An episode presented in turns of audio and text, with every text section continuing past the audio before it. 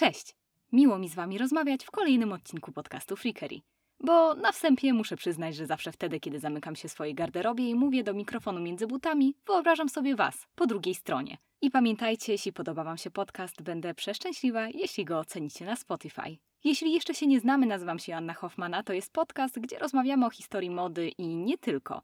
Spragnionych obrazów, kolorów i masy modowych zdjęć zachęcam do odwiedzenia kanału na YouTube, gdzie raz w miesiącu pojawia się nowy odcinek. Tak się składa, że ten odcinek również nieco zahacza o współczesne trendy, przy tym zapuszczając korzenie w przeszłości, po raz kolejny, mam nadzieję, udowadniając, że moda to zawsze nieco więcej niż nam się wydaje. W tym odcinku zbadamy ponowne rozkochanie mody w tańcu, a dokładniej w balecie. Jeśli chcecie dowiedzieć się, co wspólnego z baletem ma płonące ciało, tańczący król i Chanel, o tym już za chwilę. Już w 2017 roku Business of Fashion pisało, cytuję, kierując się połączeniem osobistej pasji, naturalnego podobieństwa dziedzin i przyjaznych dla social mediów strategii opowiadania historii, projektanci mody zakochują się w tańcu jak nigdy przedtem.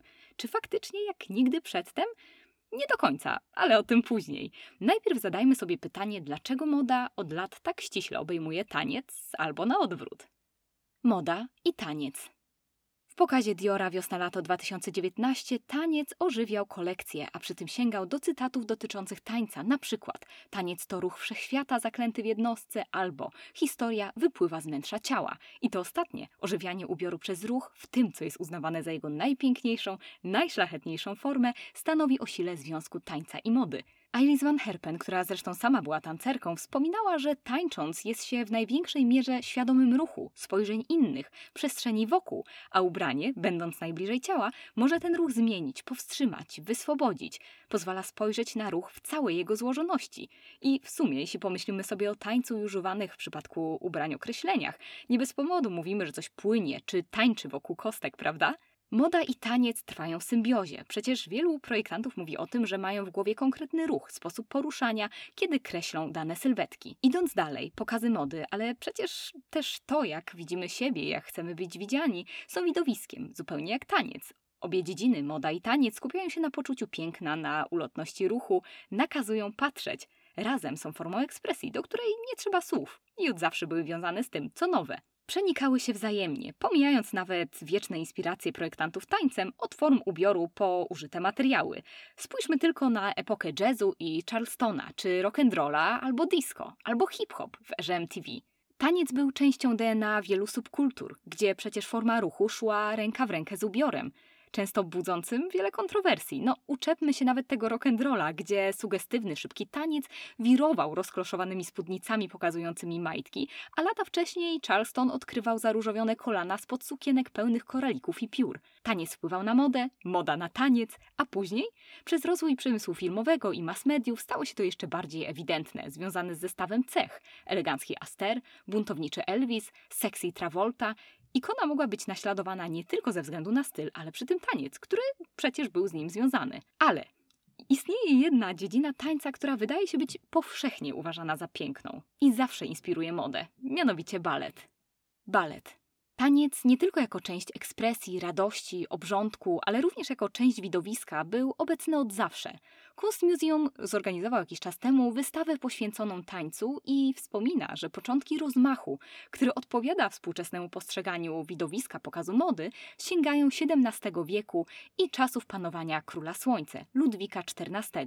Choć balet został sprowadzony na dwór francuski już wcześniej, prawdopodobnie za sprawą Katarzyny Medycejskiej i włoskich nauczycieli tańca, to dzięki miłości króla do tańca zyskał poważną pozycję i autonomię. Ludwik XIV kochał taniec i podobno był naprawdę świetnym tancerzem.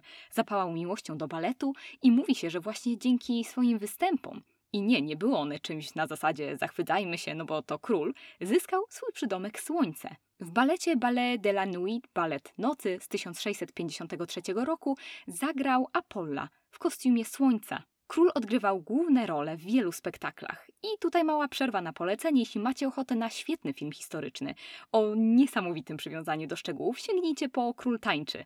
Mam wrażenie, że pięknie oddaje wersalską atmosferę i ciekawie portretuje samego króla. No i tak dzięki naszemu wspaniałemu Ludwikowi powstała Królewska Akademia Tańca, która współpracując z Akademią Muzyki dawała podwaliny dla opery francuskiej. I właśnie wtedy taniec przybrał też formę profesjonalną, zawodową. Ruchy stawały się coraz bardziej wyszukane i szlachetne. Choć przez lata balet ewoluował, wiele ruchów można właśnie kojarzyć z dworskim obyczajem. Tiul, puenty i żywa pochodnia.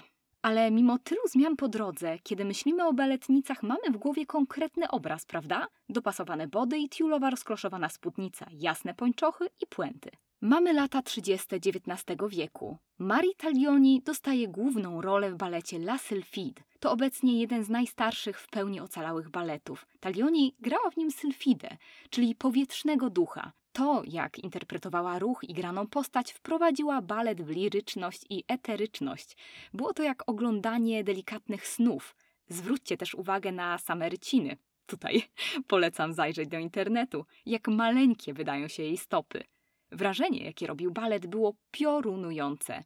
Talioni stała się pierwszą międzynarodową gwiazdą baletu, a sam balet rozpoczął erę romantyczną, motywem uczucia, ulotności, duchowości i sprawił, że baletnica na zawsze została skojarzona z zestawem cech, bo Sylfida jest przecież nie z tego świata, jak mgła, i dokładnie takie miała nosić stroje na scenie baletnica, krucha jak porcelana. Talioni wpłynęła też na strój. Dopasowany gorset, jasne pończochy, wielowarstwowa spódnica przed kostkę miały w tym tańcu płynąć.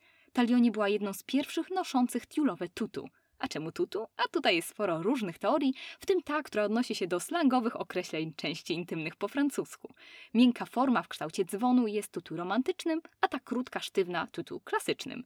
Tu jeszcze wspomnę nazwisko Barbary Karińskiej, słynnej projektantki baletowych kostiumów, która stoi za wielowarstwową tutu, nie tą płaską jak naleśnik. A puenty? To też jest bardzo ciekawe, bo wiele osób uważa, że je również zawdzięczamy Talioni. Obcas w butach baletowych zniknął po rewolucji francuskiej. Wcześniej pojawiły się również wstążki mocowane wokół kostki, ale w serii wykładów dla Royal Opera House możemy usłyszeć, że właśnie przez to, że w balecie romantycznym tancerki miały niemal unosić się nad ziemią, było potrzebne usztywnienie. Wznosiły się na palce, wykonywały bardzo szybkie ruchy stopami, żeby płynąć po scenie i choć Talioni nie posiadała bardzo dużego usztywnienia, jakie widzimy współcześnie, ono pojawiło się wkrótce dzięki włoskim szewcom. A w ramach ciekawostki dodam, że sam Louboutin wspominał, że puenty były jego największą inspiracją, a odcinek o historii balerin mamy już za sobą. Zachęcam do odsłuchania. Kolejny element stroju białe pończochy. Podkreślały nogi, a przy tym miały chronić przed niepożądanym wzrokiem w czasie, kiedy majtki były długie, a wcześniej, jak pewnie pamiętacie, posiadały rozcięcie w kroku i wielu męskich bywalców sal baletowych zajmowało pierwsze rzędy, żeby zobaczyć co nieco, nim właśnie one się pojawiły. Nawet gładką fryzurę wiąże się z a sama królowa Wiktoria nazwała jej nazwiskiem jednego ze swoich koni. A jeszcze nawiązując do kruchości i tragizmu postaci baletnicy, muszę powiedzieć o tym, co wstrząsnęło sceną i XIX-wiecznym światem, a przy tym było symbolem końca ery romantycznej w balecie. Otóż podopieczna samej Talioni Emma Livry podczas jednego z występów niemal spłonęła żywcem. Jej strój zajął się ogniem, bo choć była możliwość założenia stroju z materiału ognioodpornego, Livry nie chciała na to przystać. Zresztą inne baletnice również, bo twierdziły, że stroje źle się układają w tańcu. Bojąc się zerwania ubrania przed publiką i obnażenia się, Livry przycisnęła do piersi materiał stroju, który przylgnął do jej ciała, a sama Talioni trzymała ją w ramionach. Wkrótce Livry zmarła w wieku 20 lat. Seksualizacja baletnicy. Kiedy w późnym XIX wieku skończyła się era baletu romantycznego, stroje stały się inne, spódnice krótsze, a to wszystko, o czym mówimy odnośnie wizerunku, ma bardzo silne powiązanie z seksualizacją i fetyszyzacją postaci baletnicy.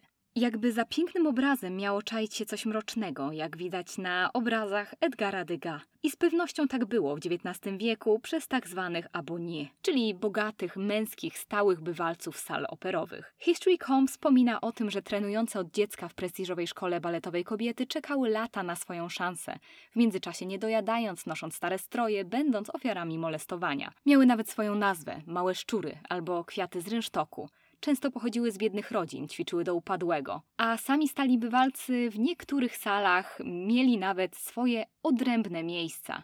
Za kulisami mieli się, weźmy to w cudzysłowie, socjalizować z tancerkami. A co najważniejsze, mogli realnie wpłynąć na to, kto zrobi karierę, a kto nie. Tancerki często zachęcano do znajdywania patronów. Wielu stawiało znak równości pomiędzy baletnicami a prostytutkami.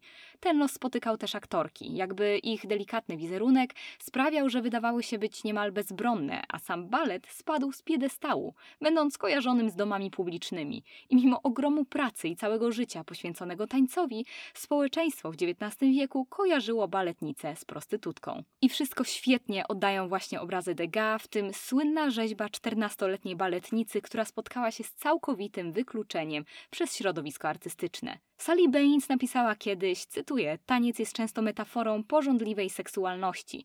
A zresztą, jeśli chodzi o balet, cytuje się nawet Alfreda Kinseya, który wspominał, że podczas aktywności seksualnej cała stopa może zostać wyciągnięta do pozycji, która jest niemożliwa w sytuacjach nieerotycznych dla większości osób, które nie tańczą baletu. I mała anegdota, podobno puenty wspomnianej Talioni zostały ugotowane i zjedzone przez grupę rosyjskich wielbicieli. Tak a propos fetyszu.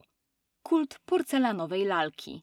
Biorąc to wszystko pod uwagę, narodził się swoisty kult porcelanowej lalki. Wizerunek baletnicy miał z jednej strony wiele seksualnych konotacji, a z drugiej wiązał się z konkretnym obrazem ciała, kruchym, eleganckim – Susan Bordeaux teoretyzowała, że ciało nie zostało poddane tutaj jedynie modzie, a raczej jest oznaką ledwie uchwytnych skojarzeń, gdzie chudość ciała dodatkowo kojarzy się z dyscypliną, a nawet z powstrzymywaniem się od rządzy, np. jedzenia. Sukces czarnego łabędzia Aronowskiego utrwalił dualizmy związane z ciałem baletnicy, czyli ucieleśnia ono sukces i ból, dyscyplinę, nieład, nerwice i siłę. A za jednego z twórców kultu ultraszczupłego baletowego ciała uznaje się słynnego choreografa Georgia Balanchina, twórca New York City Ballet, który był podobno owładnięty obsesją na temat żeber i kości miały być widoczne, co prowadziło do fal zaburzeń odżywiania. Na scenie liczyło się niemal nic nieważące ciało i najprostsze stroje, które podkreślały jego ruch.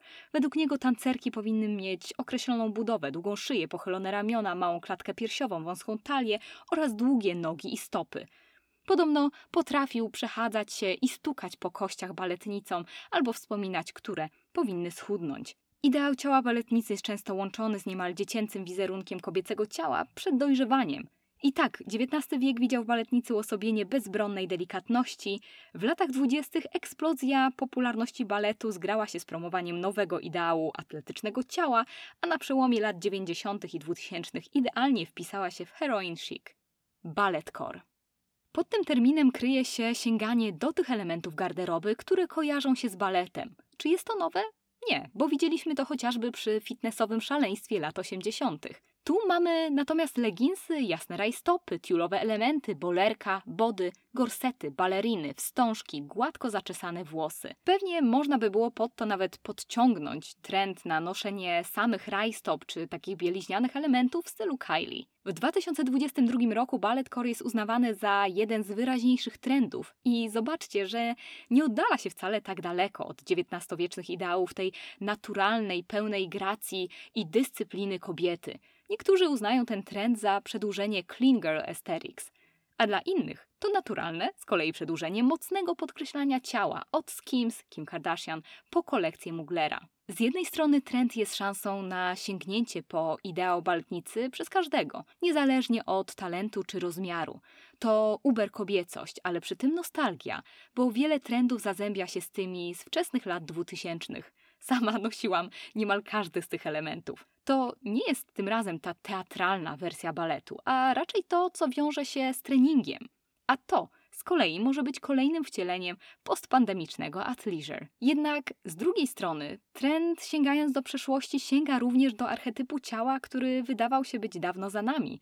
Mówimy tu o heroin chic i jakkolwiek przerażającym traktowaniu ciała jako trend. I można tutaj zajrzeć znowu do przeszłości, gdzie balet romantyczny windował wizerunek mizernej kobiety ducha, której śmierć i choroba były tragicznie piękne. Balletcore uznaje się za TikTokową formę pełnego gracji self-care'u, demokratyzację baletu.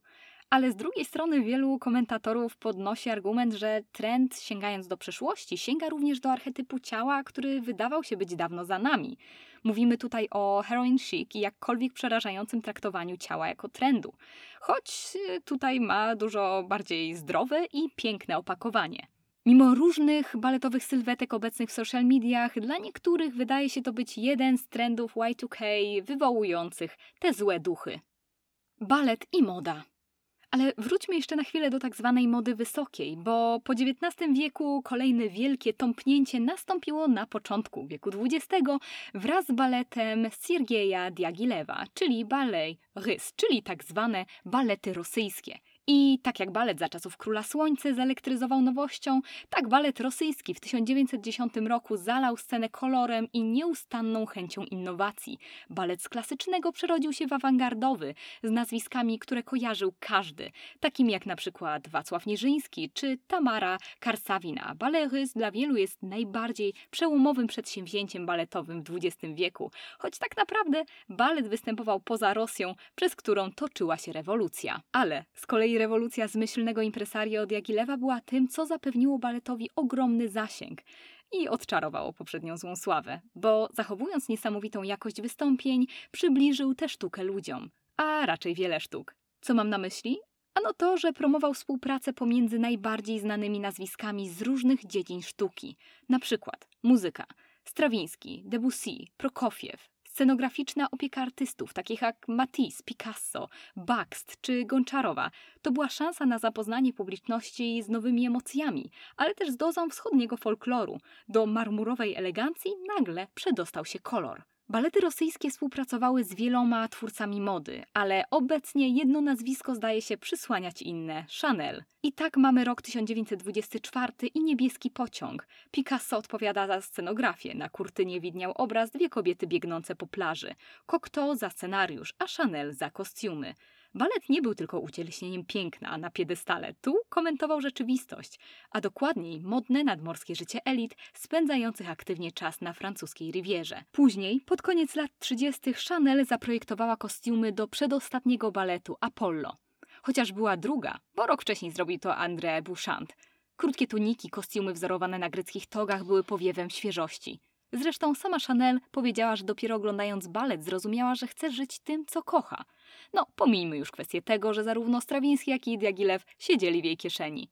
I fajnym akcentem powiązania mody i baletu będzie wspomnienie, że kolekcja Chanel z 22 roku była pod mocnym wpływem dawnych rosyjskich motywów. Wkrótce Diagilew zmarł. Wielki balet okazał się być w ogromnych długach i nadszedł wielki kryzys, bańka prysła. I właśnie tutaj, prócz fascynacji gracją i ruchem we wcześniejszych latach, gdzie balet był widowiskiem, w namacalny sposób zaczął przenikać się z modą, schodząc nieco ze sceny. I tutaj przykładów i powiązań jest masa. Na przykład na początku XX wieku Madame Vionnet używała przezroczystych tkanin do stworzenia swoich charakterystycznych, prześwitujących sukni w duchu neoklasycystycznym. Zainspirowana swoją muzą, amerykańską tancerką Isadorą Duncan. Nazwała zresztą swoją suknię z 1924 roku balerina. Balety rosyjskie inspirowały Poireta i Lanvin pod względem kolorów, zdobień, krojów. Dalej, Czarny Łabędź, suknia wieczorowa zaprojektowana przez Diora w latach 50. Volmę i wieczorowa suknia z piórami rok 49. Kolekcja Yves Saint Laurent na jesień-zimę 76 roku nawiązywała do baletów rosyjskich. Rei Kawakubo i projekt Ballerina Motorbike. Rick Owens zainspirowany popołudniem Fauna. Wali zainspirowany Talioni. Izei Miyake stworzył ponad 200 oszałamiających kostiumów do baletu The Loss of Small Detail. Wielu twórców, takich jak na przykład Gautier, tworzyło kostiumy dla różnych przedsięwzięć baletowych, na przykład dla New York City Ballet. Nawet Zara w tym roku współpracowała właśnie ze wspomnianym New York City Ballet i tak dalej, i tak dalej. To tyle w tym odcinku. Mam nadzieję, że udało mi się wytłumaczyć nieco związek mody baletu i dlaczego właśnie teraz jest modny baletcore. Wszystko ma wspólny mianownik ciało. Z całym docenieniem go, a z drugiej strony z jego konkretną wizją, jakkolwiek dziwna i niesprawiedliwa wydaje się moda i wymóg posiadania danej sylwetki. Wygląda na to, że to tyle w tym odcinku podcastu Freakery. Miło było podjąć Was wirtualną herbatą albo kawą, jak tam wolicie. Jak zawsze jestem ciekawa Waszych opinii. Miejcie się wspaniale i do usłyszenia lub zobaczenia w kolejnym odcinku.